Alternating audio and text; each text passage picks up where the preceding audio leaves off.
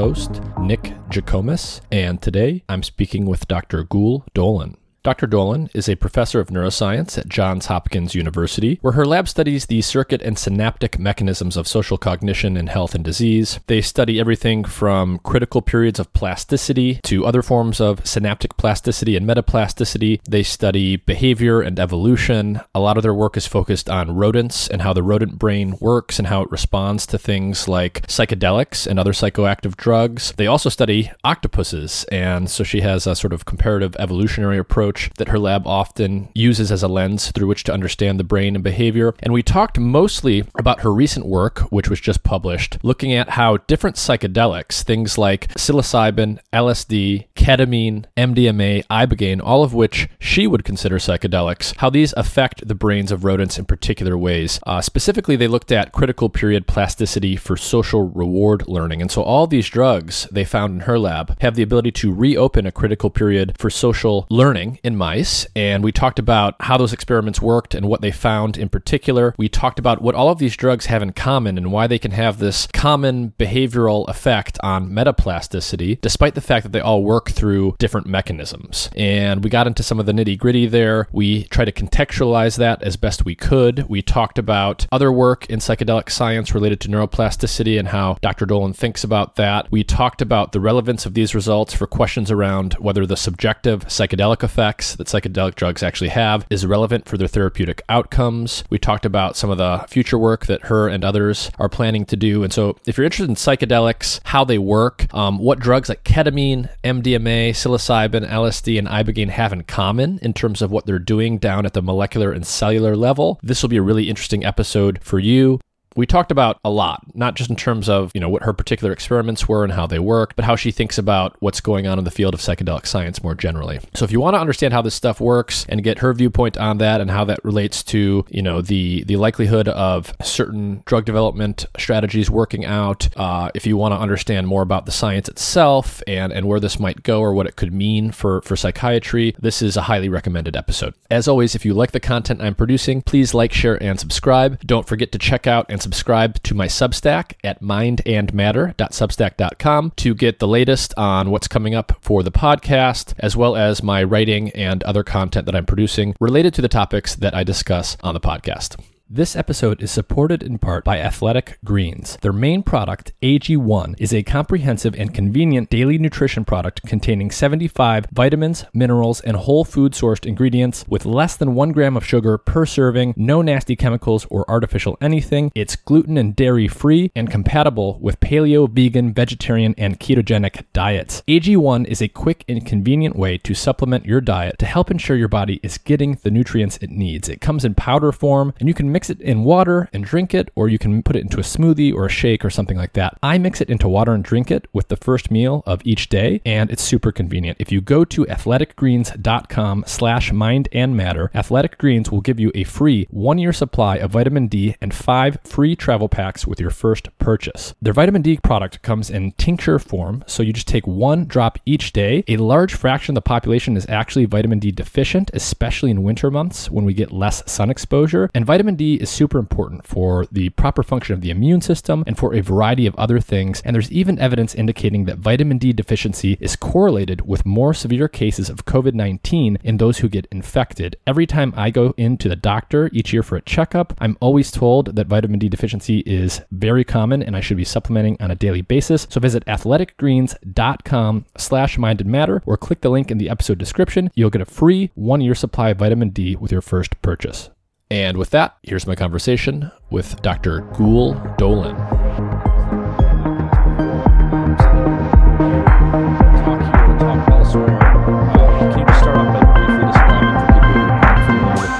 What kind of science do you do and, and what do you study in your lab? Yeah, so I'm a neuroscientist and I study mostly social behaviors, but also learning and memory, um, plasticity, and um, evolution development. Um, these are the sort of main topics that my lab studies.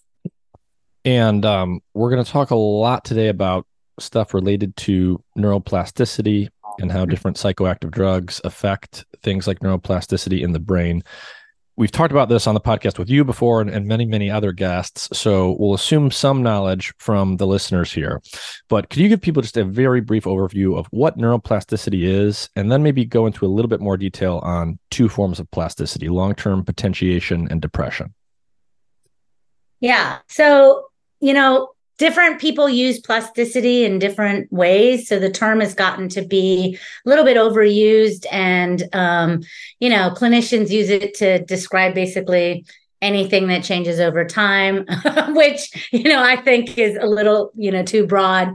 Um, you know neurosynaptic neurophysiologists like myself we have a very specific um, understanding of what that means. And and our definition is basically that when you stimulate a set of pathways uh, between two neurons um, that stimulating that pathway at a certain uh, level uh, before you induce plasticity induces you know some baseline activity. And then after you induce plasticity the same stimulation induces you know either a bigger or a smaller response. And if it's a bigger response we call it long-term depression uh, potentiation. And if it's a smaller response we call it long-term depression. And it's a it's a very specific synaptic um, response.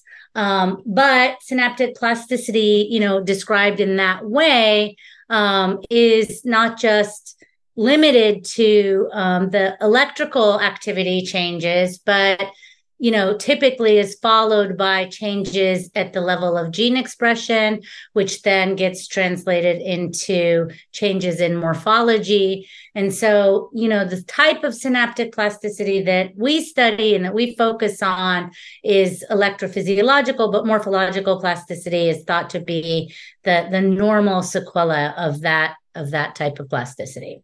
I see. So if we imagine two neurons connected to one another, talking to each other. One of them sends a signal. It induces the the neuron listening to that one to uh, send out its own signal. Say, if you then do something, you bathe the neurons in a drug or something like that, something changes. And if the first neuron sends out the same signal it did before, and then the second neuron has a bigger response or sends out more responses or something like that, we call that potentiation. And if you do the same thing, but the second neuron sends out uh, a lesser response, we call that depression. That's right. That's right. Okay. And so plasticity, I mean, as you said, it's used a lot. A lot of people use it differently. Um, you, you know, as a synaptic physiologist, you have a more uh, specific way that you use that term. The other thing I want to get your just general comments on are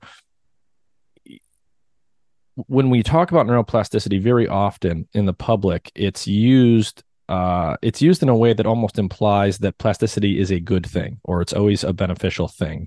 Right. can you talk about that a little bit and whether or not that's true? Yeah so it's it's not true. I mean just like everything um you know not all growth is good growth. So you know a cancer biologist will tell you that when you're developing and you're uh, body is growing, growth is normal. Um, but even then, it's under certain constraints imposed by developmental programs so that you know you're not growing hands out of your cheek you know there are rules and it, you're growing but there are rules um, uncontrolled growth um, is what you see when you see cancer. And similarly, plasticity, you know, there are rules for plasticity, associative learning rules that say, you know, you're not just learning that. Um, let's say let's just give the example of you know you go to a restaurant you have a wonderful experience it's the best turkey sandwich you've ever had in your life and so you say to yourself, the next time I'm hungry and I'm in this neighborhood, I'm going to go back and get that turkey sandwich. And so you, the the rule of get this turkey sandwich is conditional on your hunger level, on your proximity, and you know a lot of other factors, accessibility, et cetera. And so those associations that you form are governed by rules. Um, whereas other types of learning, for example, in addiction, they break all kinds of rules, right? So when you get addicted to a drug like, let's say, cocaine or fentanyl, then you are essentially, you like it all the time, no matter what the circumstances, whether you're hungry or not, or close, or whether it's illegal, whether it's going to cause your nose to bleed, you don't care. You you like it, you like it, you like it. And so that's a, a, a type of learning that breaks all of those rules. And that type of learning is actually associated with too much plasticity or hyperplasticity. That's what we see in the at the neuronal level when animals become addicted to drugs. So so highly addictive drugs, you know, maybe taking something like cocaine or nicotine as an example. These the addiction itself involves hyperplasticity or n- new connections sprouting. It, you know, to what extent is that true, and, and where? What are some of the key circuits in the brain where we see that happening?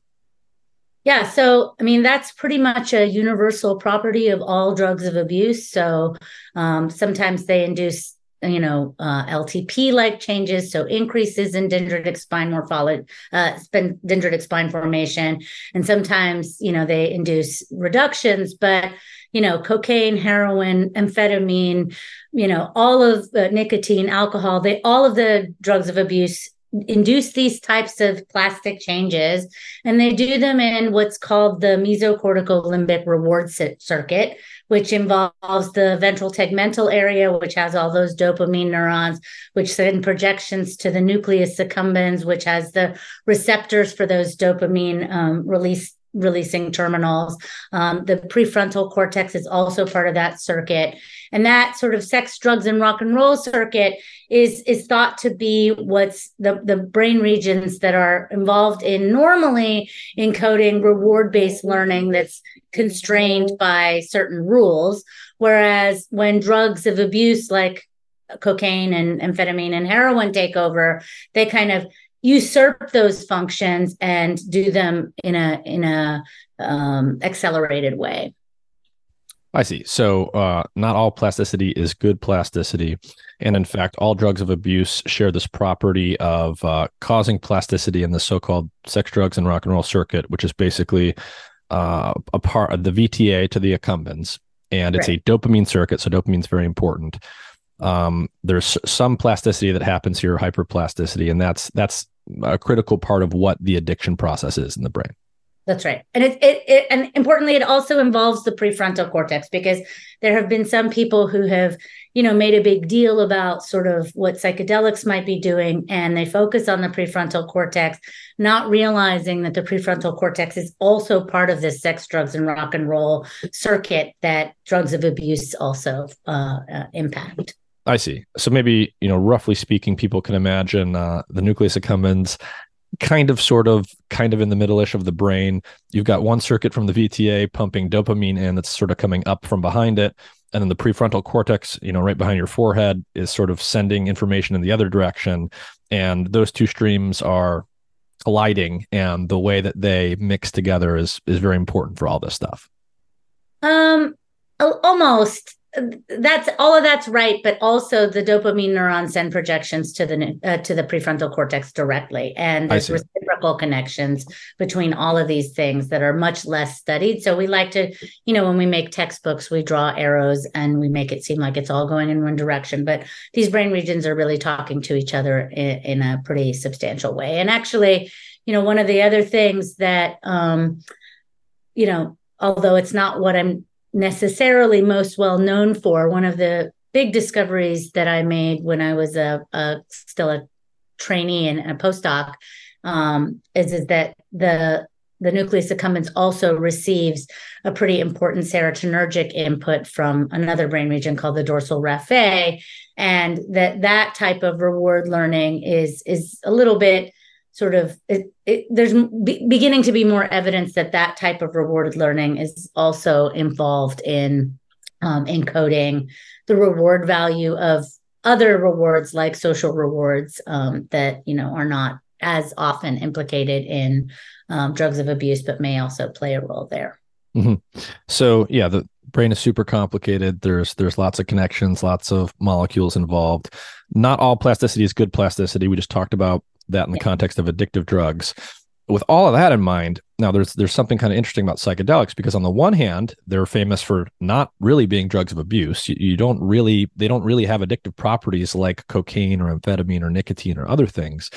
And on the other hand, a lot of people have been talking about the ability uh, and the relationship of psychedelics to plasticity. So they seem to be tied to plasticity in some way, and yet they're not drugs of abuse. So presumably the plasticity that they're triggering is not the same as something like cocaine.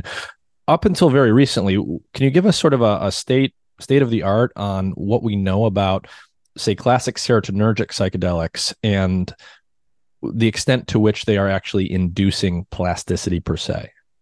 All right. So, in that question, I have to unpack at least three eh, things.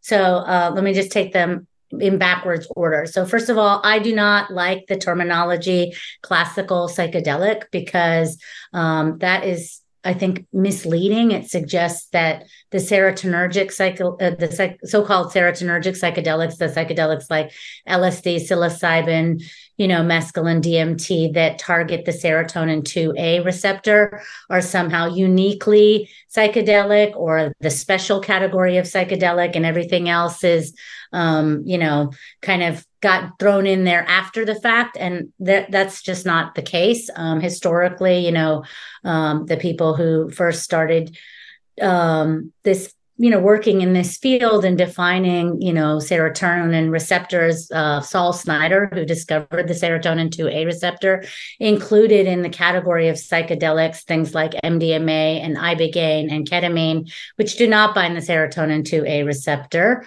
Um, this push to kind of narrow the definition around the 2A receptor has really been um, the focus of a lot of chemists who want to say, oh, okay, well, we can understand that that some of the psychedelics bind this receptor, have similar properties like hallucinations, and so that's that's what we're going to focus on, and everything else is just a you know exception to our serotonin rule. And I think that that's putting the cart before the horse, and you know I, am happy to talk about that as well. But we we do have evidence that um, the serotonin 2A receptor isn't especially special. You know, it's one of many mechanisms that can trigger the psychedelic experience, and that um, and that it's you know over. Uh, putting putting the cart before the horse in order uh, or the horse before the cart, whatever the saying is, um, to to def- narrowly constrain the definition around the two A receptor. Um, so I don't use classical psychedelic. Um, I just call them psychedelics, and I and I define them as you know um, hallucinogenic psychedelic, empathogenic psychedelic, oneirogenic psychedelic, dissociative psychedelic, and specifically talk about the receptors for each drug. Hmm. So um, um, we're definitely going to dig into this more, but based on what you just said, how would you differentiate the word psychedelic in the way that you're using it from psychoactive?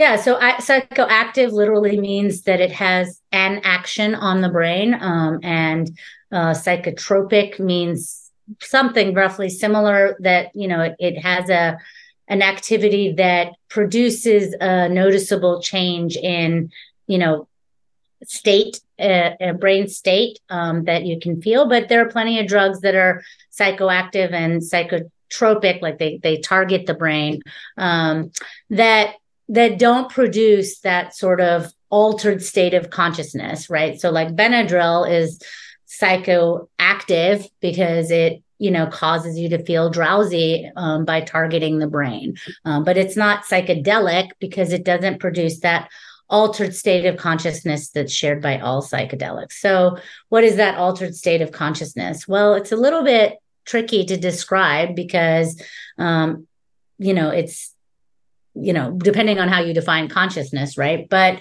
I think what we can kind of understand is is that um, they seem to be drugs that make ha- share in common this feeling that the world is a different place when you're on it um, that your your sense of smell your sense of space your sense of, sense of time um, your you know typically sensory motor systems are all they just feel shifted in a way that you know is unusual and a little bit um, reminding you that your normal waking life is just i mean some people have the feeling that it, you know your normal waking life is a, an illusion and this new state that you're in when you're on these drugs is the really real. And that's kind of the and, and you have the epiphanies that you have in this altered state of consciousness are more real than you usually have access to. And that property is called the noetic property. Um, some people describe a mystical sense of feeling like they are in touch with you know spiritual forces and um, god. Some people really are, are focused on um, that altered state that that makes them feel um, like they're a child again, like they're they're they're um, experiencing the world through fresh eyes and in a playful state that they haven't experienced since they were a child. Um, so I know that's a sort of long-winded description, but if you haven't um, done any psychedelics, it's um, saying an altered state of consciousness doesn't really like explain it very well. Um, so I think we need to figure out a way to more succinctly describe it um, but that gives a sense of how different the world seems on psychedelics. Hmm. And so, you know, using terminology this way and thinking about things this way, um, especially when we're talking about something um, so subjective here, um, the idea is, you know, if you've got something like LSD or psilocybin, tryptamines, which are historically referred to as uh, serotonergic or classic psychedelics, you've got dissociatives like ketamine, you've got empathogens like MDMA. Even though the experience triggered by each of these are very different, the idea is that there's some common core here on the subjective experiential side. And even if it's very difficult to describe to describe exactly what that is in words, this would imply that there's also something biologically overlapping where all of these things converge. And we're going to come to that. I'll ask people just to keep that in the back of their mind for now, um, because that was part of your recent study. Um, but I want to give people a little bit more background on sort of plasticity and, and some of the neurobiology stuff here. So we talked about long-term depression and potentiation and we talked about synaptic synaptic plasticity from the perspective of a physiologist like you. There's also this concept of metaplasticity. And so what is that? Yeah, so I mean this is this is an idea that's been around in neuroscience for roughly 25 30 years. Um, and the idea is is that the rules for plasticity as i mentioned you know these are these are normally functioning physiological properties when they follow their rules. And those rules change as the animal or the brain matures, right? And so, as a child or as a young developing brain, plasticity is easier to induce. And that's because, you know, there are these constraints on plasticity that as the brain matures get put in place. So there are molecular constraints like the uh, subunit composition of the receptors changes as the brain matures. There are circuit level constraints for example you know um, inhibition inhibitory neurons um, get more numerous and have more synaptic connections and they really sort of dampen down the excitability of the entire circuit. And then there are sort of inters um, neuronal space extracellular matrix type of uh, mechanisms that also kind of lock in the plasticity and and sort of lock everything into place. I like to think of it as sort of the grout between the tiles. And as the brain matures, that really uh, increases. And so that change in the ability to induce plasticity between a juvenile brain or a young developing brain and an adult mature brain that has stable, you know, habits and memories and learned things about the world, that change is called metaplasticity. It's sometimes also called, you know, the plasticity of plasticity, that ability to change over time. And so back to your other question about you know there's been this idea that you know psychedelics are inducing plasticity i have to warn people that you know a couple of those well, a handful of those papers that have really made that claim that you know psychedelics are just psychoplastogens.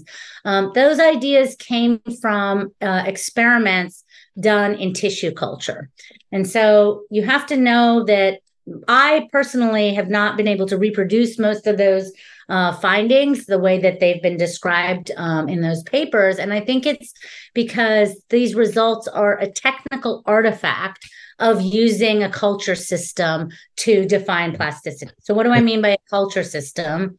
These are basically baby neurons um, that are put in a dish and artificially kept alive.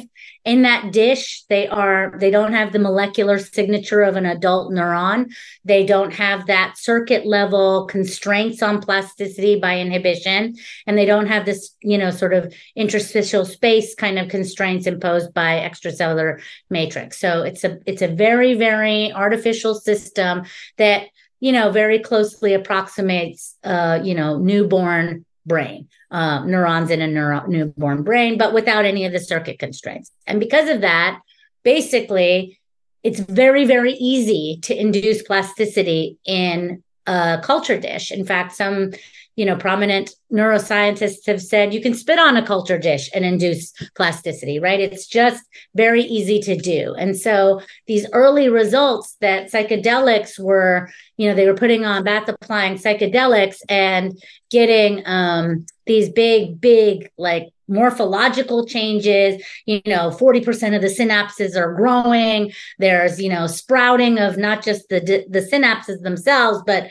the dendritic arbors. You know when i first saw those papers i was just like oh no you know these drugs are going to be massively addictive because they're doing these massive hyperplasticity like changes. But then i dug into the papers and realized that they were all done in culture. I mean some of them not even in neurons some of them in um, human embryonic kidney cells which have been immortalized. So they've been some of these constraints on plasticity that i'm talking about have been, been broken down even more right? So they're really really artificial systems. So that being said what my lab has done is we have seen that there is a role for plasticity and specifically metaplasticity in uh, what psychedelics are doing. So what we found is is that if we bath apply psychedelics, or sorry, we inject animals with psychedelics, um, and then we wait for two days. Um, and so we're doing this in an adult animal where the whole brain circuits, all of those mechanisms. Yeah. Hold on, I, just want to I just want to make sure uh, we we got some of this background. Um, okay. So you were basically describing the difference between in vitro and in vivo experiments. So you can do experiments in a live animal that's fully intact and awake and doing stuff, or anesthetized and doing and not doing stuff. Um, or you can, you know, in some cases, grow baby neurons basically in a petri dish, and these are different types of neurons in very different types of contexts. So if you have neurons growing in a dish, they don't have all the same constraints that neurons in a real live animal have just a completely different context. And so what you're saying is basically when you're doing experiments in vitro where you've got neurons growing in a dish, it's much much easier to get the neurons to do certain things and behave certain ways and and induce plasticity. So even though there were experiments where people bathed uh, baby neurons growing in a dish in psychedelics and saw really interesting uh, really striking plasticity results and new connections sprouting and things like this.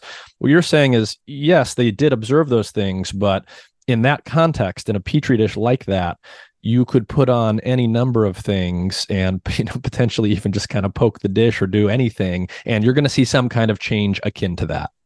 Yes, that's right. That's right. And, and so, is it is it is it common that you sort of see big differences between what happens in vitro and in vivo, or is this a special case?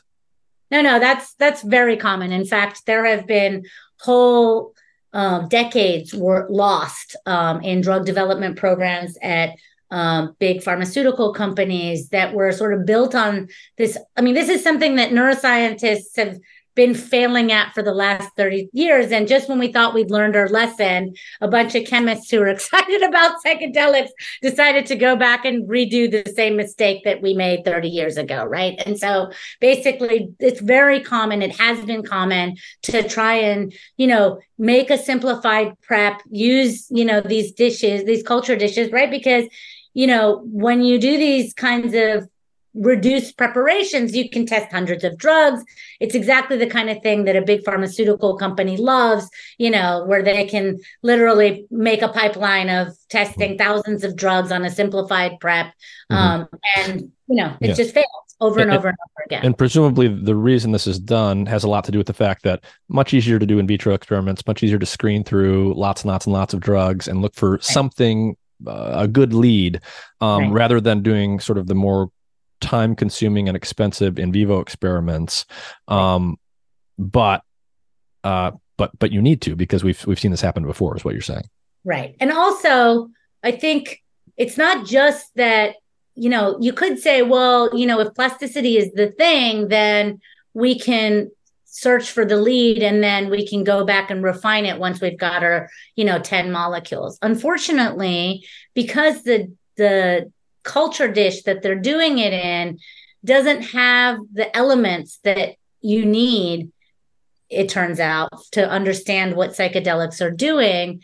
What instead is going to happen is is that you're going to engineer compounds to have a certain property that you can see in a dish which in this case is plasticity which is not just orthogonal to the psychedelic property or to the therapeutic property but is in fact something bad, right? Like you don't want to take a drug like Ibogaine, which is right now, you know, probably our best hope for treating heroin addiction and engineer it in, a dish um, or engineer it, you know, in, in, a chemistry lab and then screen for those compounds in a dish looking for plasticity, because then you're just going to in, take a drug that's useful for addiction and turn it potentially into make it addictive. yeah, exactly. Right. I see. Um, so I mean, this is all I think very important context that that people are going to love learning about and, and, hearing, and this is going to help people think about things uh, in a little bit more of a critical way. I want to now get you talking about critical periods, and I'll let you pick which one you want to talk about: ocular dominance plasticity or the or the behavior one. Can you talk about what critical periods are in a way that enables you to explain some of these things like the maturation of inhibition and to give some examples of that extra context that you see in vivo that you don't have in vitro yeah sure so i mean critical periods um you know they're not just like special periods of time. That's a that's a formal definition uh, a word that was invented in 1935 um, to describe imprinting behavior in snow geese. Um, so this is that behavior where, um, you know, if a if a, a bird is hatched and within 48 hours of hatching, it's exposed to, you know, a flying object, it'll form a lifetime attachment to that object, and usually that's you know its mother but if the mother has died or isn't around it can be another um, it's a, it can be another animal it can be a scientist it can be a you know airplane right but after that 48 hours passes then flying objects in the vicinity don't have that special meaning or special ability to induce an attachment. And so that window of time, that 48 hours, um, when the animal is extremely sensitive to its environment, to specific kinds of stimuli in its environment, and is able to form a long lasting connection or attachment or a learned behavior um, that window of time is called a critical period.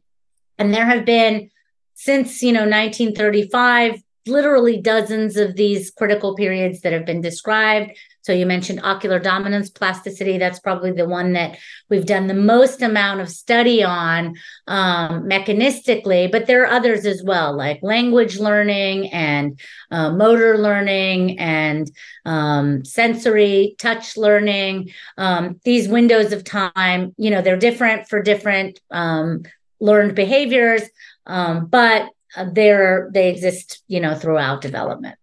And so in the sort of almost 100 years since we knew about critical periods neuroscientists have had the intuition that part of the reason that we're so bad at curing diseases um, especially neuro and psychiatric diseases is because by the time we intervene by the time we get to that um, uh, that time when we can, you know, reverse the blindness or, you know, put in the cochlear implant, um, that the relevant critical period that supports the learning around that function has already closed. And so we've spent a huge amount of effort trying to discover mechanisms that constrain critical periods to those windows of times and trying to figure out ways to reopen those critical periods with the intuition that if we can reopen them, then we can do a much better job therapeutically.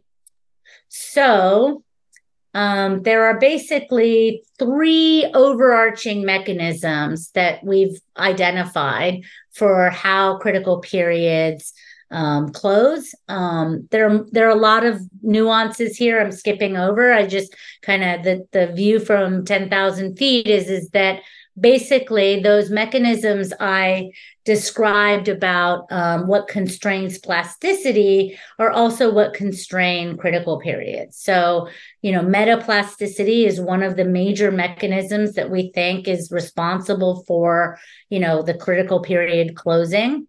Another one is maturation of inhibition. And then the third one is this maturation of the extracellular matrix. I see. So as development proceeds, animals can become more or less sensitive to different things in the environment. They can become more or less capable of learning certain types of things.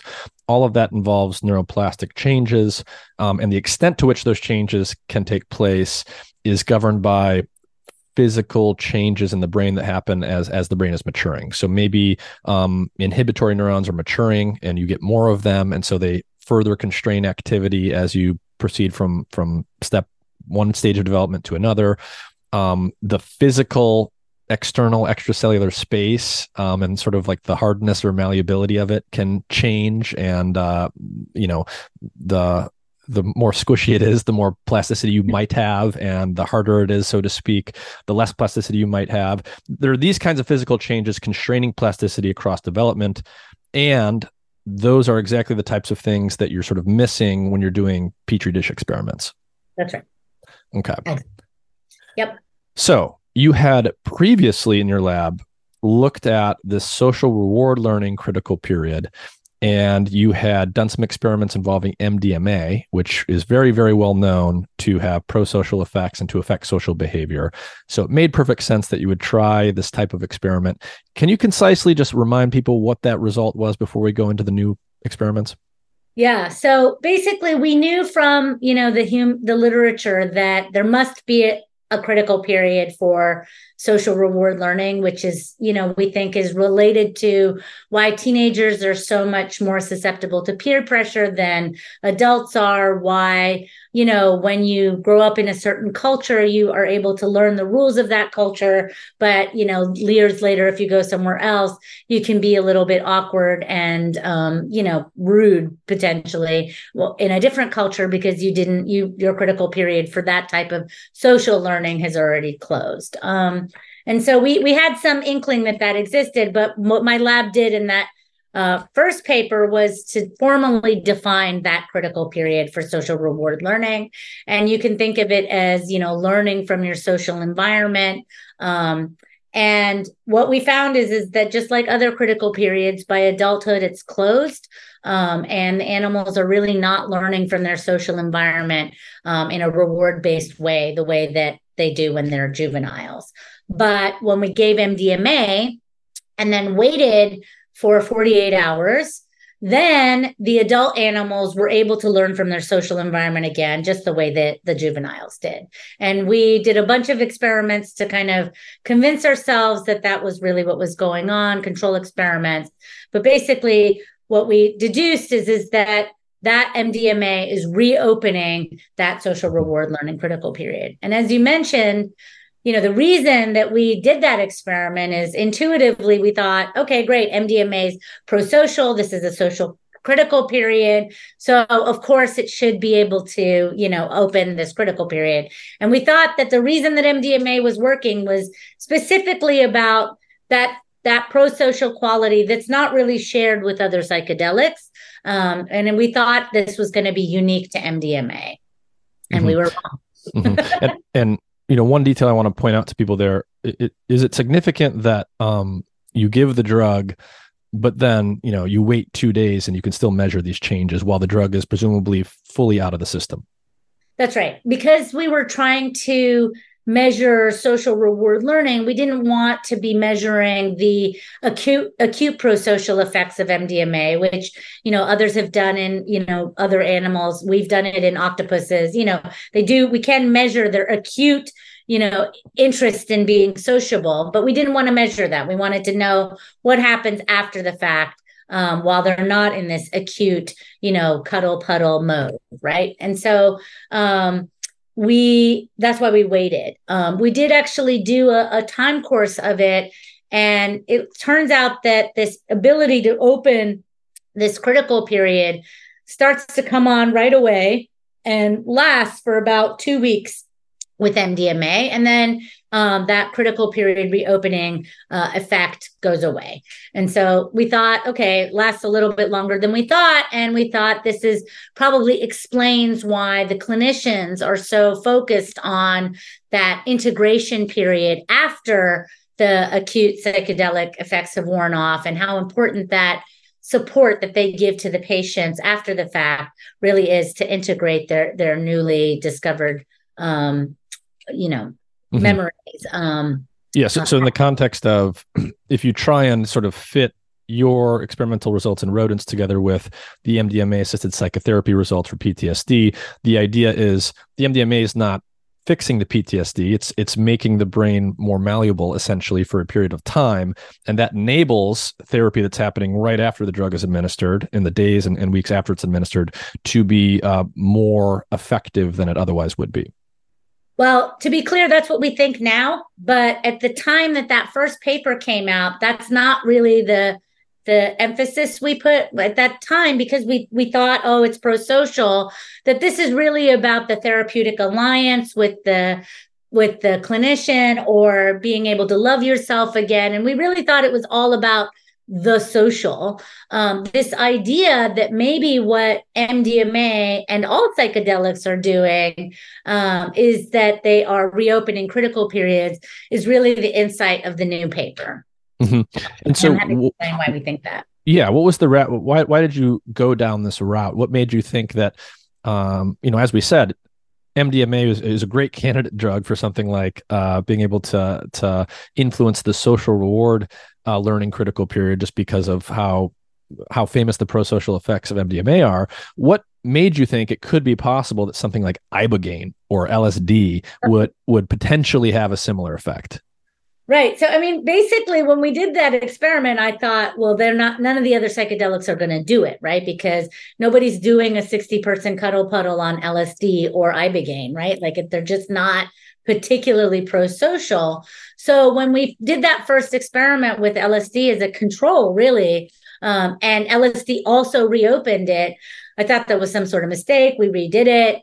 We did ah. it times. We tried to, uh, the other psychedelics, yeah. and all of the psychedelics were reopening. Ah. This so it was you were you were using something like LSD as a control. Um, yeah. There's as a brief aside, there's this very famous book in molecular biology called The Eighth Day of Creation, and there's this beautiful anecdote that's sort of very beautifully described uh, in that book. And it, uh, sort of the punchline is something like, um, and then the control became the experiment. And you just reminded me of that. exactly. Exactly. That's exactly what happened. Um, you know, because we, we had already done the cocaine experiment and cocaine doesn't reopen this critical period, which, you mm-hmm. know, you know, is an important control because there is some it's over- psych- psychoactive. It's, it's inducing plasticity, but it doesn't reopen this critical period. That's right. And it's also, you know, a stimulant drug. It works on some of the same, there's overlap in terms of mechanism with MDMA. So it was a really important control. And so we had the cocaine experiment, and I thought the LSD was going to be the same thing, and it wasn't. And so when it wasn't, that immediately put into our mind that, you know, while MDMA is different from the psychedelics because of this pro social property, it's in the same category as other psychedelics because it also induces this altered state of consciousness shared by all of the psychedelics. And so maybe we thought this altered state of consciousness is really just what it feels like to reopen critical periods. Um, and, you know, that's sort of a wild idea, but we have a couple of pieces of information that support that view. One is, you know, they all do it. The other is, and and cocaine doesn't. Um, the other is is that we found that there is a proportionality between the duration of the acute subjective effects of the psychedelics and the duration of the open state of the critical period that we can induce. So, for example, we know that psychedelics vary a huge amount in how long they last, right? So, ketamine lasts about 30 minutes to two hours. MDMA and psilocybin were like three to five hours, LSD like eight hours, Ibogaine, you know, 36 to 72 hours, you know, just extremely long trip. And what we found is, is that just like that variability in the duration of the acute subjective effects, the open state induced by them is similar or it's proportional. So ketamine opens for 48 hours, by a week it's closed. Psilocybin and MDMA open for two weeks, and by three weeks they're closed. LSD open for three weeks, closed by four weeks.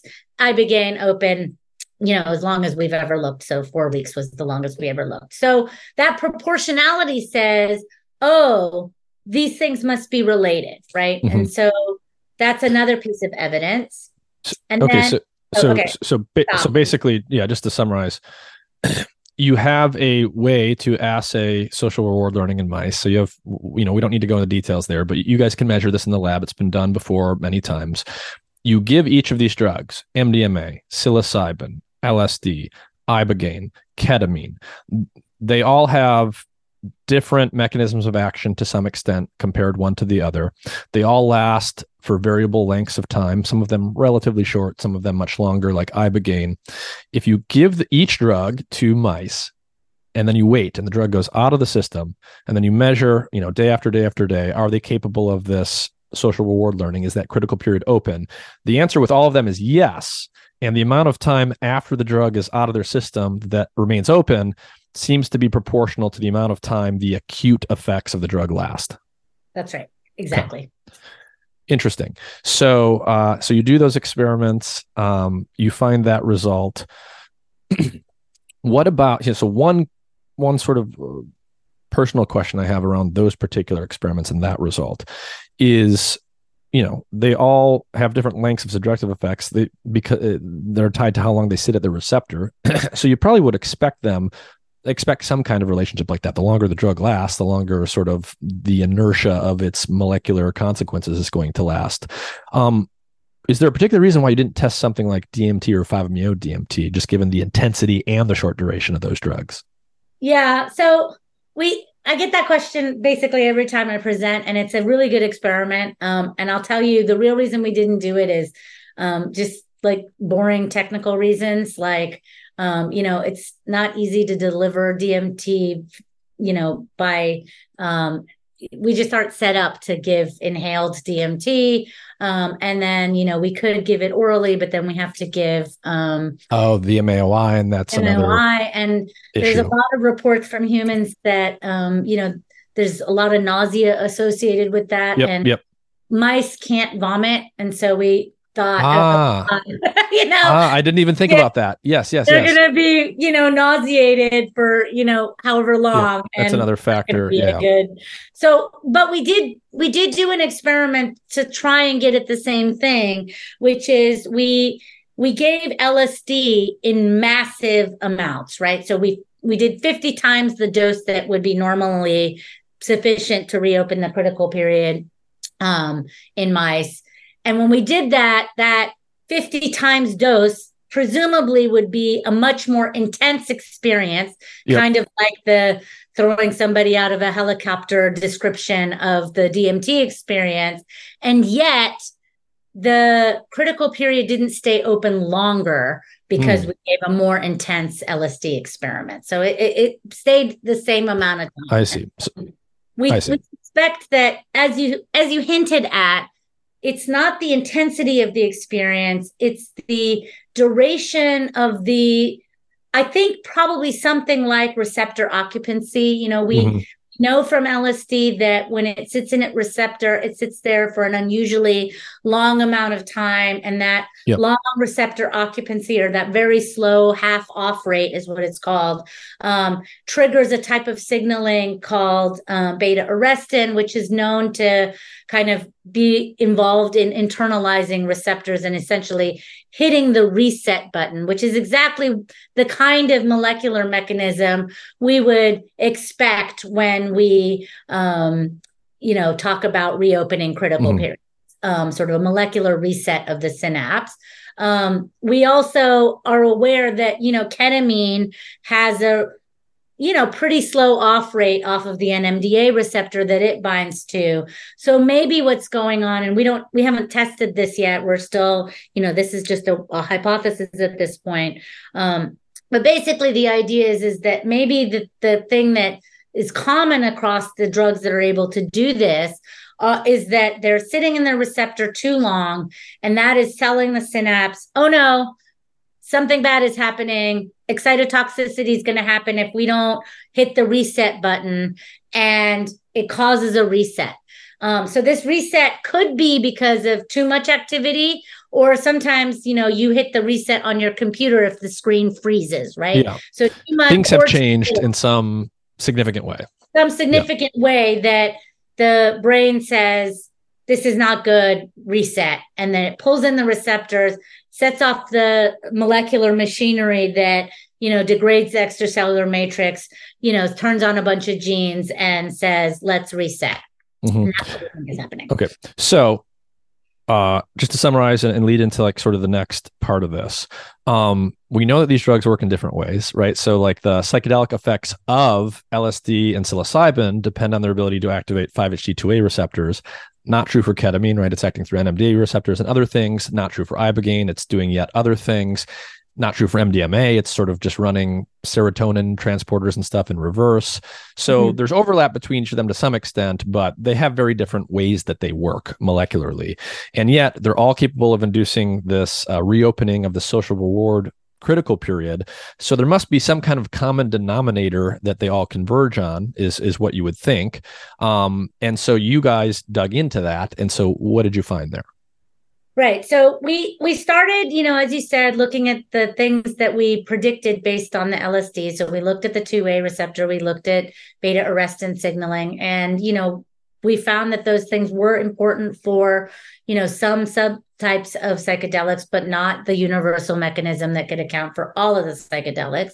But we did have the intuition that it might not be at that receptor or biochemical level anyway because of how long these effects were lasting, right? So, you know, with MDMA working, you know, showing open state of the critical period for two weeks, you know, ibogaine for four weeks, even ketamine at 48 hours, we were thinking, well, gosh, that's not going to be just sitting at the receptor for 48 hours or even changing the biochemical signaling cascades for 48 hours or two weeks or a month. It's got to be at the level of um, translation, transcription, you know, editing of of um, the molecular machinery and the and the um, DNA. And so we did some uh, RNA sequencing experiments um, in, and we took advantage of the fact that we had not only different psychedelic time courses so we knew that you know ketamine was going to keep it open for 48 hours but be closed at two weeks whereas lsd was going to be open at two weeks and uh, 48 hours. We also knew that cocaine was not going to do it but all the psychedelics were. And so we we ran uh, we took we injected animals with these different drugs and waited different amounts of time. And then we microdissected out that nucleus accumbens that we talked about earlier as being an important part of that mesocortical limbic reward circuit. And we just looked at the um, transcriptional profile um, across all of those different conditions. And when we did that, what was amazing is is that we were able to narrow it down. Um, you know genes change all over the all the time right? And so if you aren't careful about how you design your experiment you can just end up with you know 20,000 genes changed and you have no idea what's going on. But using this very um, sort of narrowly defined you know set of circumstances that are in the open state versus the not open versus the closed state, we were able to narrow it down to 65 genes that were differentially expressed in the open state compared to the closed state. And when we did that, what we noticed is, is that roughly 20% of those genes are regulators of the extracellular matrix or components of the extracellular matrix. And that was just super exciting to us because, as I mentioned, extracellular matrix regulation had already been implicated, you know, in other critical period, the closure of other mm-hmm. critical period. Mm-hmm. And this was just mind blowing because even though nobody had ever looked at extracellular matrix regulation um, with regard to critical periods in the nucleus accumbens, and even though the molecular identities of the of the genes wasn't identical, they were in the same category, mm-hmm. right? So in the visual cortex, people had really focused on matrix metalloproteinase 9 and we came up with you know mm which is mmp mmp 16 in the nucleus mm-hmm. so not identical but the same family mm-hmm. that was so, just remarkable to us so so roughly the idea here is again you get the same basic result with respect to reopening this critical period with ibogaine lsd psilocybin mdma ketamine they're all touching different receptors to different extents but after they do that, they are affecting which genes are being turned on and off inside of neurons. And there's sort of a common core that seems to be common to all of them that they all eventually arrive at through their own different ways. And many of those genes involve regulating how what's a good way to say this? How how squishy the extracellular matrix is. Yeah, I mean, I I think I mean we we're still digging into this um, in in the follow up experiments, but my our working model is is that what they're doing is uh, as you said acting at their own receptors hitting hitting the reset button in some way and that what is going on is is that that is telling the neuron degrade the extracellular matrix make a bunch of you know enzymes that are going going to go out into the extracellular matrix and chew it up and take it apart right so um, and that degradation of the extracellular matrix, you know, is is a is a event that is encoded by the set of genes that we found.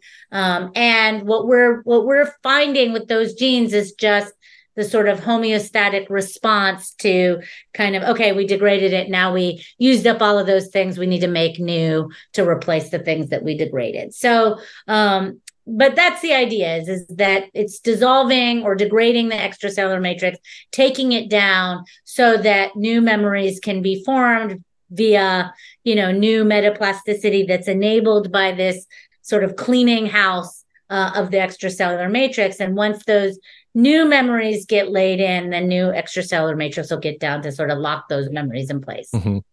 and so you know, with all of this, all of these results in mind and, and everything you've been telling us, you know, I want to get into a discussion of the therapeutic relevance of the psychedelic or psychoactive effects that these drugs have.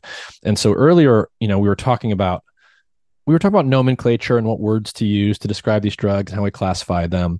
And there's also, you know, their effects and what they have in common or don't have in common. And on the one hand, it's super hard to talk about because it's very subjective, and many of these experiences are so alien to our normal experience that you know your your linguistic faculties literally break down if you take enough acid so it's really hard to talk about this stuff and but i think people with a lot of personal experience with these drugs would probably tell you is that you know a deep ketamine experience and a deep lsd experience are as different from each other as they are from everyday waking consciousness and so you know that common denominator is almost nothing other than the uh, unnormalness of the experience. Um, I, am I'm, I'm reminded of uh, William James. He you know famously had his description of what he uh, imagined a, a, newborn baby's conscious experience was like, and he called it a, a booming, buzzing confusion. And so, if you're sort of hit, hitting this reset button, and the details of the experience and everything are different for you know something like say psilocybin versus something like ketamine or ibogaine what they have in common is that the um, the spatial temporal dynamics or the statistics of what's going on are being sort of scrambled. They're not as uh, regular as they are when we are, um, you know, sitting sitting here and having this conversation and having our normal uh, normal experiences. Um, so, if what they have in common is sort of just this general reset and this general uh, being different from from everyday normal experience, how do we start to tie that to the question that everyone's interested in right now um, and different people are pursuing in different ways of whether or not you can engineer out the sort of subjective psychedelic experience from these drugs and still have um, the therapeutic potential that, that we're seeing? Yeah so my intuition on that last part is that no we won't be able to engineer out the the psychedelic effect um, and that's partially based on that proportionality experiment that I described. In other words, you know, as you um, shorten the duration of the effect, you shorten the ability to reopen the critical period. And if reopening critical periods is the thing, right, that is responsible for um, these not just like, you know, I think people are excited about psychedelics because they are um, not just next generation SSRIs or next generation anxiolytics. They're not exciting because, you know, we're going to have to take them for life and, you know, um, medicalize people and treat their symptoms. Rather, people are excited because this could be a cure. You know, you take it maybe one or two times, maybe five times if it's a really entrenched, you know, um, memory that needs a lot of work to be resolved. Um, but then you're cured. You don't have to take them again and you don't have to be on them forever, you know, and that excitement is that you know we could have a neuropsychiatric cure that's similar to say you know putting in a new valve if you have a heart problem, right? Like a sort of surgical, you're cured after this intervention. And I think that all of the effort to engineer out the um, psychedelic quote unquote side effect is really you know following the old fashioned you know big pharma model of you know we're we're looking for symptom treatment and i i think for me you know as as an MD, I I can't say that that is particularly exciting. I I'm really excited about these as you know the surgical type of model of we're going to cure people of their diseases. Mm-hmm. Um, getting back to your your more philosophical question about you know maybe what's common to these things is just that they're inducing such a radical shift in your perception of the world that that is that that's really the only thing that's common to them and that that's somehow triggering critical period reopening. And i think that that's maybe right. Um, I, I actually think that if we think about what it is why it is that we have critical periods right? And why it is they close and then why it is that a brain might want to have a ready-made mechanism for reopening them. Um, we can sort of think about the fact that you know critical periods exist because there aren't enough genes to encode all of the things we might need to learn in the world, right? Like there aren't enough genes to encode 250 different languages. Mm-hmm. So instead, we have genes that encode the ability to learn 250 different languages, and you learn the one that's relevant to the environment that you are born in, right? Um, so that ability to learn from your environment is why we have critical periods. But then you know, all that sort of flexible learning and being sensitive to the world and being hyper aware of what's in, in your environment it's exhausting emotionally. Mm-hmm. it's exhausting. I mean who wants to be a teenager again where you have to care about the exact right shade of acid wash jeans you're going to wear right? It sucks. It's hard. It's yeah. it's training it help it distracts you from being able to focus on other things. And so in general what we think is that critical periods close because you know it's not an efficient way to navigate the world to be constantly hyper aware and learning. You literally uh, couldn't survive. you really couldn't in, in, the limit like right? You can't be on dmt for days and weeks. Right. and, and you can see it also in kids like yeah, you yeah. know I, my friends um, kids, I go on nature walks with them sometime in the park. And like, you know, what I would normally do in an hour takes us three hours because they are just noticing everything, you know, like, oh, look at that leaf. And, you know, oh, what is this thing? And, you know, it's just not an efficient way to, you know, mm-hmm. do the walk and come back because they're learning, because they're hyper aware. Um, and you just couldn't navigate the world that way normally. And, and you know, people yep. on psychedelics are the same, you know, just, yeah. Right. And, I mean, and if if it's sort of this general picture is true that these kinds of drugs are sort of a master key for for rebooting the brain temporarily and reopening critical periods generally a natural question that i'm sure you you and others are pursuing to some extent is well you guys looked at this social reward learning critical period. You guys looked at this particular form of oxytocin dependent plasticity in one particular part of the brain. The drugs aren't limited to that part of the brain. They're getting everywhere um, are you guys doing experiments looking at ocular dominance plasticity critical periods and all these other things and confirming that they are this sort of general reboot mechanism Yeah, so we're definitely pursuing that. We have some, you know, very preliminary data suggesting that they do reopen other critical periods, like critical periods for motor learning, critical periods for um, uh, ocular dominance plasticity. So we're we're definitely that's that's the next area. But let me just go back one second and and uh, finish talking about why it is that we might have a general mechanism, a master key for unlocking critical periods. Mm-hmm. And the idea there is, is that normally habits are great and they help you navigate the world as long as the environment is stable. But imagine that there's a radical shift in your environment. You move to a new country where nobody speaks your language entire social group gets eaten by a wolf or there's a you know giant pandemic right? Under those circumstances or the elders in your social community die. Um, in the under those circumstances you can imagine that it would be very adaptive for the brain to kind of reopen certain critical periods in a context dependent way and be able to reconfigure those habits um, that are specific. So i think your intuition that um, you know, maybe what's common about psychedelics is that they are a very assertive or efficient way of triggering that massive alteration in your state, stable environment could be right. And we have some evidence that that's true um, because historically, one of the other ways that people have, you know, master key style reopened other critical periods is by massive deprivation experiments, right? So you can do visual deprivation mm. and reopen visual critical periods. Yeah. You can do um, sensor uh, somatosensory deprivation and reopen touch critical periods, auditory deprivation to reopen auditory critical periods. We have some, you know, preliminary evidence that says that social deprivation can reopen the social critical period. And what's amazing is, is that hmm. all of these deprivation techniques are what um, you know, a lot of religious and mystical traditions have used yes. in order to get to that mystical state that is common between, you know, religious practices and psychedelics.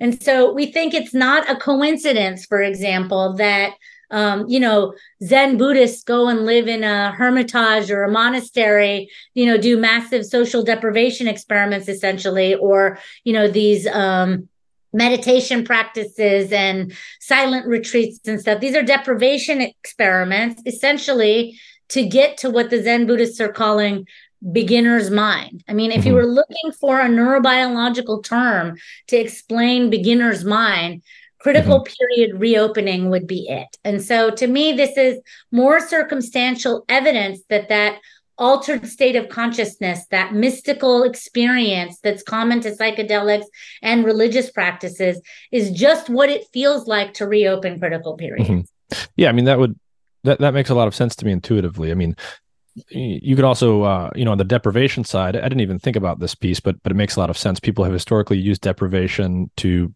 to do neuroscience stuff.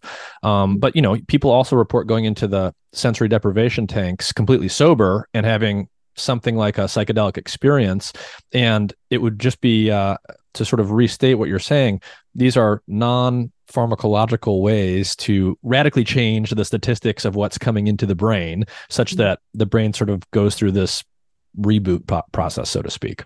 Yep. That's what we think.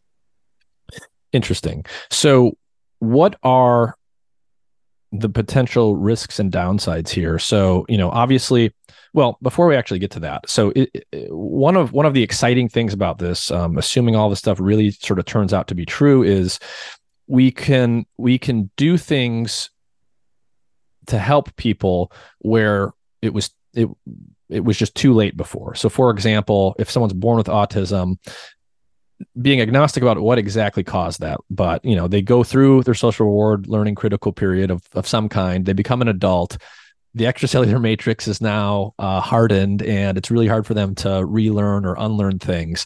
The idea would be we could make their brain squishy again, so to speak, for a limited period of time, give them the right kind of social stimuli and, you know, treat or potentially even cure something like that. Um, but we couldn't do that before because we had no way you know even if we had therapy and other tools there was their brain just wasn't going to be receptive to the requisite stimuli that that it needed to uh, resculpt itself or remake itself. So, so is, is this the hope here that now we can go in and treat or potentially even cure certain types of neuropsychiatric conditions by temporarily making the brain receptive to the right kind of stimuli again? That's right. That's exactly the way that we're thinking about it. Um, and we are looking at autism because you know that's one of the major focuses of my lab. Um, I will say um, and we're but we're also focused on things like stroke where you know after you have a stroke there is a sort of there's a motor critical period in general and it gets reopened when you have a stroke and that stays open for about three months but then it closes again and to date the only way to reopen it is to give yourself another stroke. And who wants to cure stroke by giving themselves a stroke right? So being able to give you know in theory a psychedelic to reopen uh, that motor critical period after a stroke would be, you know, exactly as you describe, you know, pairing the psychedelic with the physical therapy could really, you know, enable us to to uh, treat these brain diseases that we just don't have any other hope for at this point. So it would be a, a massive, massive paradigm shift for um, all of neuropsychiatric disease and neurology and psychiatry and neurosurgery. Everybody would be impacted, but also you know, like I can imagine, you know, language schools opening up, right? It, it would be potentially, um, you know, a game changer and, and ability to rapidly induce this restore restoration of that state of malleability. I would just say, you know, you mentioned, well, what are the what might be some of the downsides? And I just want to kind of go back to this idea of, you know, the critical period. I mean, when I was a graduate student at MIT, we were in a little bit of a heated debate with another lab at Harvard. And you know, the debate was kind of like, is there a master key? Could there be a master key for reopening critical periods? And I was very much on the side of no way anything that can do that is going to, you know, essentially um, either be, you know, amnestic or going to cause seizure or is going to disrupt the structural integrity of the brain, right? Based on our understanding of the mechanisms of critical period. And I called that the melty brain problem. So, how is it that psychedelics might be circumventing the melty brain problem? Like, how are they doing it? And my intuition is that the way that psychedelics circumvent the melty brain problem is that they are their effects are context dependent. So it's not like you take a psychedelic and all critical periods are just open all the time and you're just you're able to learn anything. The subset of synapses, circuits, you know, memories that become available for modification seem to be context dependent or activity dependent, right? So it's not like you can take MDMA and go to a rave and expect to cure your PTSD. You really need to pair that MDMA with the psychotherapeutic context. We also have some evidence that, you know, you need the social context to reopen the social critical period. But if you're trying to reopen a motor critical period, the social context doesn't matter mm-hmm. because not a social critical period. Do you and think so, yeah. Do you think this sort of this context dependency has something potentially to do with uh, the potential relevance of the subjective effects themselves? So, so for example, you know, if someone, you know, I, I talked to um, someone on the podcast a couple years ago who was an early participant in psilocybin assisted therapy uh, for for addiction. He he was a, a severe alcoholic, and he described and, and, it worked beautifully for him that's great. And then he also described that the specific content of his experience was very, very much related to his addiction. He saw an alcohol bottle breaking and turning into sand and turning into dust. And he interpreted that to mean that his alcoholism was leaving him.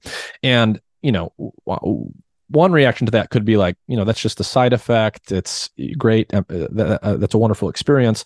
But another way to think about that is, you know, if you're having that kind of experience as an alcoholic versus a, a, trip where none of the none of the content has anything to do with your alcoholism that represents a different set of circuits being engaged in a different kind of way when you have the one experience versus the other and so do you think there's there's something there yeah yeah for sure. I mean i think that basically you know we did this we did do an experiment in the paper that uh, just came out that where we looked at whether or not the psychedelics seem to be having you know a direct effect on addiction like behaviors using all of the sort of typical neuroscience. You know i come from an addiction lab um, and you know, we we looked at, you know, does it change the reward value? That would be the prediction. Like it changes the reward value, drug of abuse no longer addictive, you know, in the in the sort of classically defined dopamine reward value type of way. And it didn't. It, the psychedelics had no effect on those things. Instead, what we think is happening, and this is very much in line with the patient narratives, is is that it's not changing the reward value of the drug itself going back to that prefrontal cortex part of the mesocortical limbic reward circuit what we think is is that it's changing the narrative a person has like enables them to write a different narrative around the um why they're using the drug and what need they're trying to solve or problem they're trying to solve by using the drug. So the epiphanies that people describe are not like suddenly I lost my taste for nicotine the way that people describe when they take Zyban or you know one of these other uh, drug like sort of drug addiction type of typical drugs. Instead, what they're describing is I had an epiphany, and after that epiphany, I realized that you know the problem that i was trying to solve doesn't exist anymore and so you know smoking a cigarette to solve that problem seems as foolish as leaving out cookies and hoping that a fat man will come down the chimney and leave me presents right it's just a myth i don't believe anymore and so that cognitive reappraisal that cognitive flexibility is very much going to be driven by the context that you go into the psychedelic experience with, right? Like if you go into the psychedelic experience, you know, already kind of priming yourself, preparing yourself for these are the set of memories that I want to examine when I'm on this trip, then they become available for modification and become um, sort of malleable for for those kinds of changes. Mm-hmm. I mean, one of the things that's interesting here when we sort of step back from the science side of this a little bit. And, you know, you, you talked about things like parallels between psychedelic drug induced psychedelic experiences and different forms of sensory deprivation and different religious religious rituals and things like this. You know when you think about human beings just compared to other animals generally human beings are sort of the most context adaptable. You know we've we populated the globe. We've had to more than almost any other creature go into and out of different contexts all the time. You know taking off your just your your hat purely as a scientist for for a, a moment what what do you think about that what do you think about do you think that things like um, a lot of the ritual practices that often have uh, often take the form of, of religions and things like this. Do you think that has something to do with sort of uh, humans' adaptability and, and our ability throughout history to have spread into so many radically different contexts that we've come up with uh, behave, self-imposed behavioral paradigms um, with or without the assistance of substances that enable us to uh, uh, you know flip this switch and adapt to radically new environments? Yeah, I mean, I think that um, I mean these are big questions, and I, I just, you know, recently applied for a, a big sort of high grant. Um, and and this is basically the question that I was trying to get at. And the way that I think about it is I want to take the evolutionary view. I am generally of the belief that humans aren't as special as we think we are. We just we just notice what we do more because it's us, right? But um, I, I like taking the evolutionary view and you know, I think that we can learn a lot by taking a massive step backward and look and and and sort of up and out and look at species like octopuses where um, you know they are radically different from us in many many ways um, and yet they are also very adaptable they can live at massively different temperatures compared to what we can survive in. They, you know, have taken over the entire ocean. They're, you know, lots of different species. They've, you know, they're very, and they learn and they learn from their environment and they seem to um, have these abilities. But um, we don't know if they have critical periods, if they have, you know, they might not, right? So, like, they can lose an arm and regrow it So they might not have a motor critical period because why would you need one if your arm can always grow back, right? Um, on the other hand, you know, we have some evidence that they can mostly they're asocial, but in some species, if you rear them under social conditions, they can adapt and be socially tolerant and not, you know, kill all of the other animals in the tank, right? And so they do have this adaptability, but it might be that um, this human sort of adaptability the reason that we're so interested in being able to reopen critical periods either by drugs or by religious practices is because we live for a really long time, right? So, you know, the rules of the world that you learned when you were 12 might not be the same as when you're 65. And so it's, I think it's not that surprising that, you know, people have a midlife crisis and oftentimes go on some religious experience, mm. some pilgrimage, and they reset because they need to adapt to a world that's very different than the one that they, you know, adapted to when they were children. So we'll see. We uh, octopuses don't live that long. There are some species that do, but the ones that we're interested in, um, you know, live shorter, more like mice. And so, you know, we'll see. But it's definitely an exciting question. Mm-hmm. Yeah, I mean, it is interesting that um, deprivation is a stimulus that reliably uh, induces certain changes in the brain and, and, and experience. Um, it's it's doubly interesting that it's sort of uh, a major thing that most of us are lacking these days. M- most of us, uh, you know, we're constantly plugged into our, all of our technology and we're hyper connected. Um, and it's interesting that that deprivation is uh, it, it seems to be capable, at least in certain contexts, of, of mimicking some of the the pharmacological uh, effects that we're talking about here. Yeah, well, I do actually believe that the pandemic was a massive deprivation experiment, um, although it went on too long. And so, you know, if you socially deprive animals for too long, then instead of reopening critical periods, it looks like what it's doing is, um, you know, causing depression and anxiety. Um, so, like, the duration matters, right? But um, it's just become the new thing. But I think for some people, um, you know, early on in the pandemic when we were socially depriving before we had kind of tipped over into too long and now it's, you know, pathological. Um, you know, that people did have that kind of experience of, whoa, the world is so weird. Um, and, you know, it's true that we are much more plugged in in many ways. And, um, you know, it'd be interesting to do some sort of epidemiological study to look across cultures and, you know, different illness conditions. I mean, I suspect that um, this is this happens to one degree or another more commonly than we are really aware of, um, depending on mm-hmm. what your circumstances are. But I also think, for example, the reason that it's easier to learn a new language or new, to learn Spanish in Guatemala compared to Costa Rica is is that in Costa Rica everybody speaks English. Um, so even though you're surrounded by Spanish, you're not deprived by, of English first. Whereas mm. in Guatemala, you have the deprivation, the English deprivation, combined with the Spanish immersion, and then I think you're in that open state, which makes it easier to learn Spanish. I see. Yeah, that makes a lot of sense.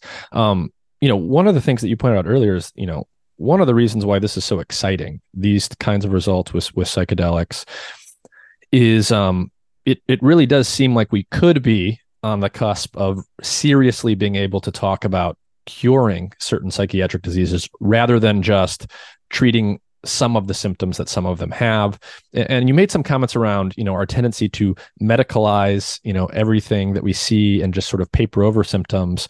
Uh, how so so sort of in the traditional way that we've approached treating psychiatric problems for people where we're diagnosing um, people based on symptoms we are giving them drugs often for very very long periods of time potentially permanently to treat the symptoms rather than cure the the cause of the symptoms how much of that or can you just talk a little bit about the extent to which we've been doing that simply because we're ignorant and we haven't learned enough about the brain to be able to cure things and all we can do is treat some of the symptoms?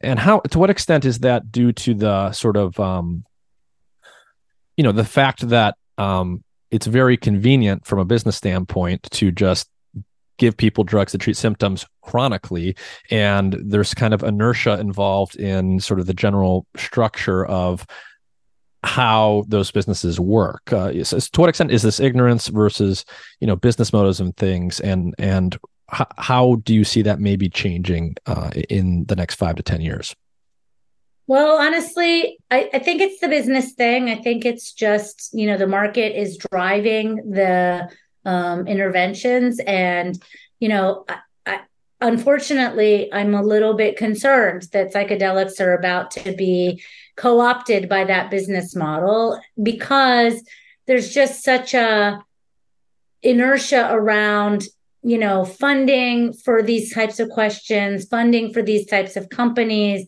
you know, it's hard to convince venture capitalists that they need to, you know, invest in something that there might not be a back end on because, you know, the people will just be cured and that the best molecules are the ones that humans have been using for thousands of years, right? It's just there's a lot of momentum financially, and these clinical trials are expensive. You know, it it costs 200 million dollars to run a you know well double blind placebo controlled you know large scale um, clinical trial right? So it's it's expensive. And so i think that's where the the momentum is coming. And i fear that you know um, psychedelics are going to be the same thing. You know it's going to people are going to try and patent um, new molecules um, based on you know supposed improved properties that are not necessarily going to be improvements. And if we're not careful to understand the true mechanism to understand that what the therapeutic benefits we've seen so far are really about learning and memory not about you know some property like hyperplasticity that you can measure in a dish then we're going to end up with another fentanyl face plant and it's not going to be good for the patients and it's not going to be good for the credibility of you know translational neuroscience hmm. so it sounds like from your position as a neuroscientist if you were advising people uh, in the private sector the psychedelic private sector on this you know whether it's vcs or entrepreneurs or anyone else it sounds like your basic position is that you would be you would not be bullish on companies solely focused on trying to produce non psychedelic psychedelic derivatives? Right. I would say that those are likely to fail.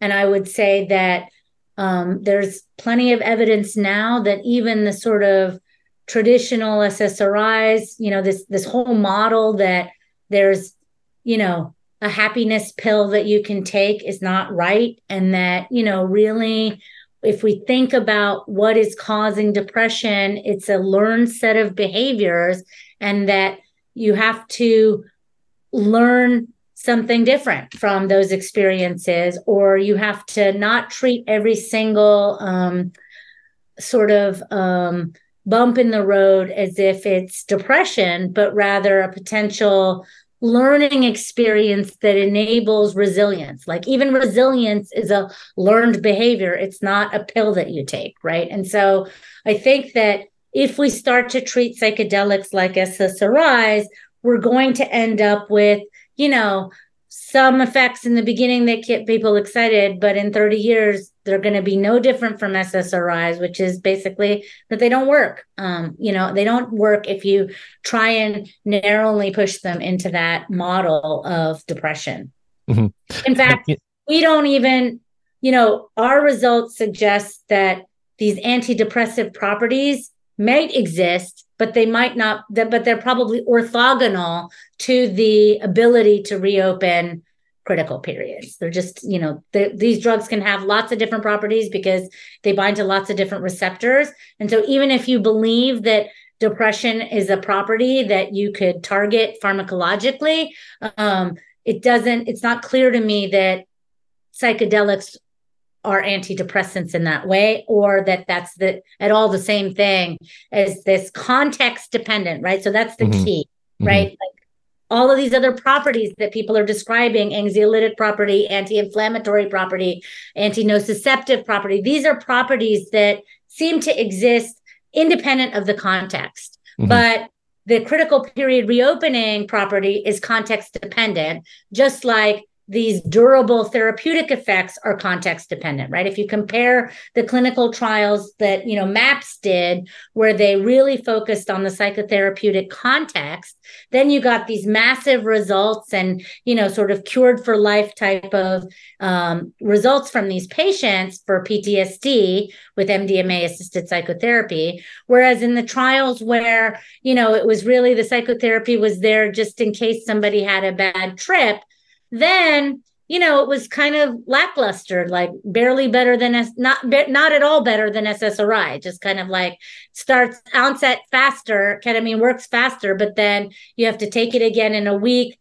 Uh, psilocybin not better than SSRIs in terms of efficacy. You just didn't get the same wow effects that you got with MDMA assisted psychotherapy. And to me, the difference between those trials is not the drug; it's that it's the emphasis of context. And so antidepressant properties are not context dependent, but critical period reopening is context dependent. Hmm. What are some other critical periods that we know about in rodents? And I'm only asking about rodents just because, in principle, we can start to understand mechanism there. And in some cases, maybe we already do understand something.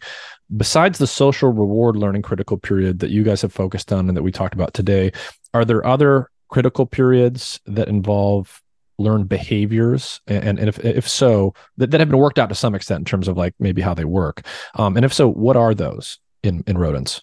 Well theoretically you know critical periods were defined as behaviors that are changed right? So the, the imprinting behavior in snow geese is a behavior. Mm-hmm. um, other critical periods that are behavioral only. I mean i think we I, I we I, in rodents i'm not sure that we can say that there's a language critical period, but we know from birds that there's, you know, Vocal song learning is a behavior that is changed. Um, but in rodents, the reason that we use rodents is that it enables us to be able to do electrophysiology and more of these types of circuit mechanisms. And so the most famous critical periods in rodents are not behavioral so much as circuit rearrangements um, in response to you know visual stimulation changes or um, somatosensory stimulation changes or um, auditory inputs that can get changed. Those are the main critical periods. And that's just not because there's any reason to believe that mechanistically they're different. It's just that we have studied them in rodents so that we would be able to look at these kinds of circuit level changes, rearrangements following perturbation. Mm-hmm. Um, you know, one of the things that's interesting about humans that that you uh, pointed out earlier is we live for so long, and this just the longer you live, the likelier it is that you're going to have to deal with new contexts that may or may not sprout up um, in your environment over time.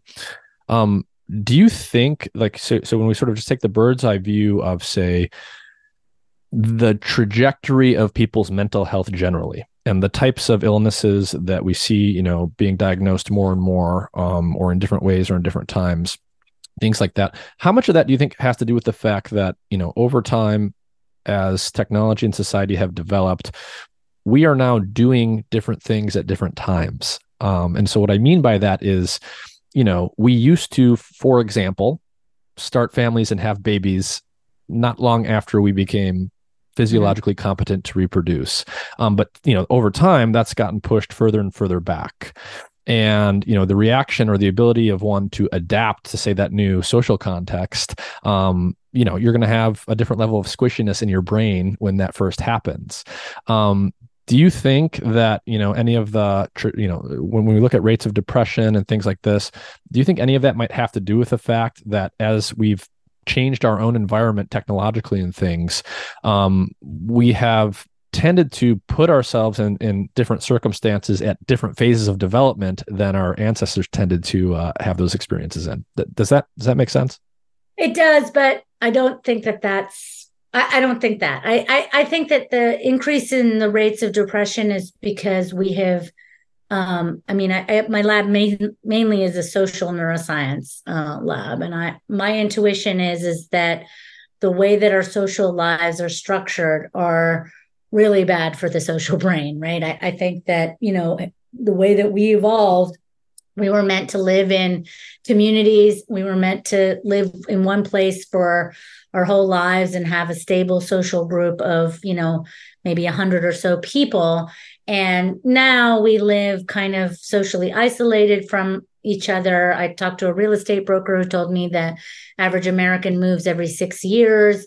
Um, you know it's just we don't have the same quality of stable social interactions and generational stability in our social environment. And i think that these impairments in or this degradation of our social lives um, is made worse by some of the modern technologies. I think that social media should really be called anti social media because what you're basically exposing yourself to is a bunch of anxiety around social interactions, but you're doing it sitting by yourself in a dark room or staring into your cell phone without the sort of social buffering of fear that happens when you're hanging out with your buddies when you're you know socially well connected.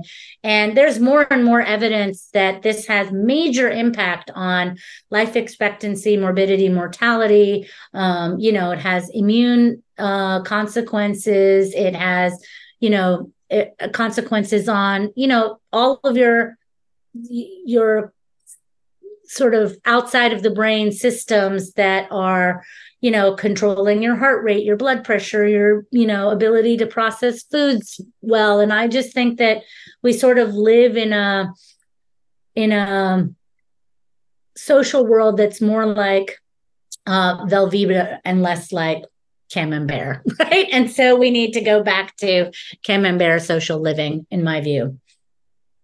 Um like how, how do we do that? Like uh, are you you're are you a parent? Am i what? Are you a parent? I am not a parent. Oh okay. I but i'm an ask... allo parent. I like to think of allo parent. I am deeply embedded in my see these beautiful i have these these beautiful paintings that were made for me by my ah. friends, uh, are those are those octopuses? There's you know i they they know i love octopuses and mushrooms so i have you know several octopuses and this one right here is an octopus living inside of a mushroom. Um, so my friends' kids d- do them for my birthday, and I, you know, I, I save them. I love them. Um, so yeah, I I definitely enjoy um, being sort of cool anti-Gül. Although they and they keep it real, you know, like they're uh, one of them was telling the the ten year old was telling the seven year old, you know, Gül knows a lot about animals, but not that much about dinosaurs.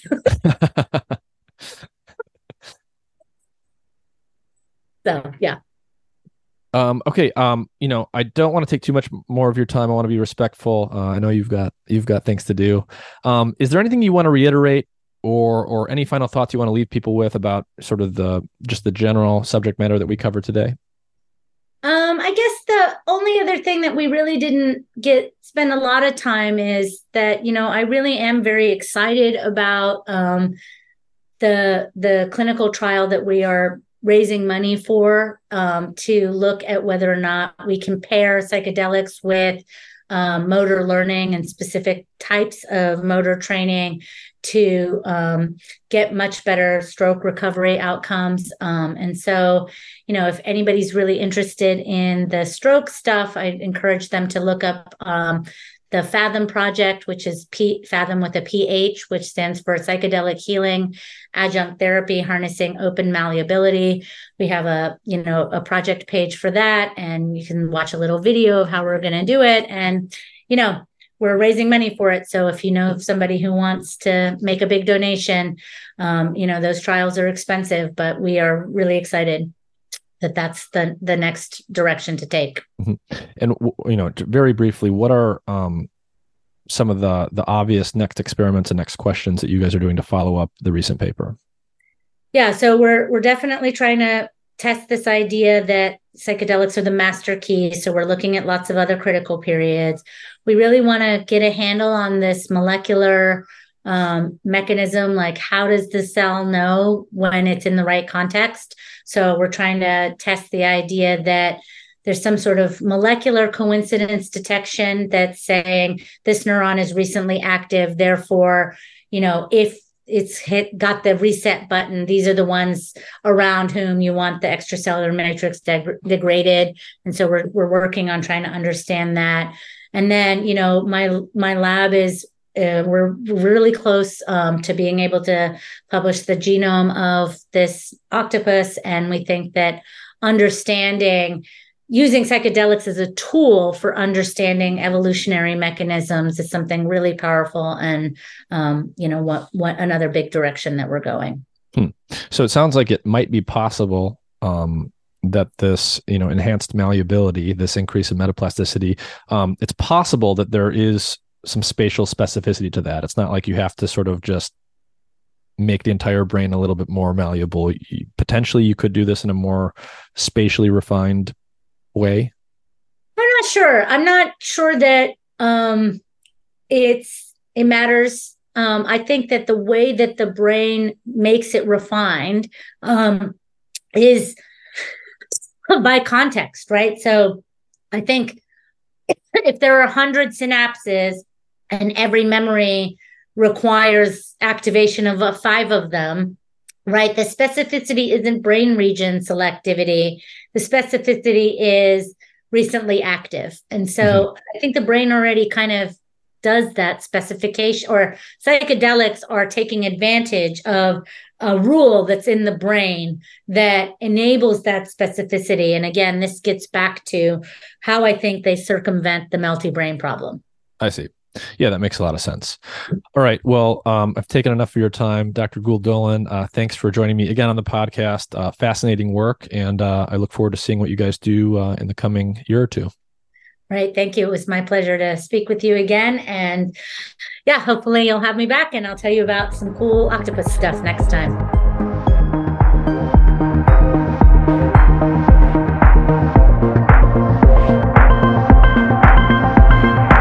Hey everyone, I want to take a minute to tell you about a really cool health monitoring device I've been using for several weeks. It's called Lumen and it's a handheld, pocket sized device with a sleek design. It measures CO2 levels in your breath, which allows their technology to determine the extent to which your body is burning fats versus carbohydrates. Lumen helps improve your metabolic flexibility, your body's efficiency in shifting between using fats and carbs. It improves your ability to burn fat, which decreases your hunger levels and makes your body less dependent on snacking, and it can increase your energy levels by helping you develop a high functioning metabolism. I use this device in the morning, before bed, and after meals and workouts to track my metabolism. With just a couple weeks of use, I learned a lot about which foods were causing my body to burn mostly fat, mostly carbs, or both, as well as how long I need to fast fast each day to promote fat burning. Lumen is great for anyone looking to optimize their health for either weight loss or athletic performance. The easy to use app allows you to track your results together with what you're eating and how you're exercising, and it syncs with other devices like the Apple Watch. Click the link in the episode description to learn more and use the code MIND, M I N D, in all capital letters to get $50 off your Lumen device today.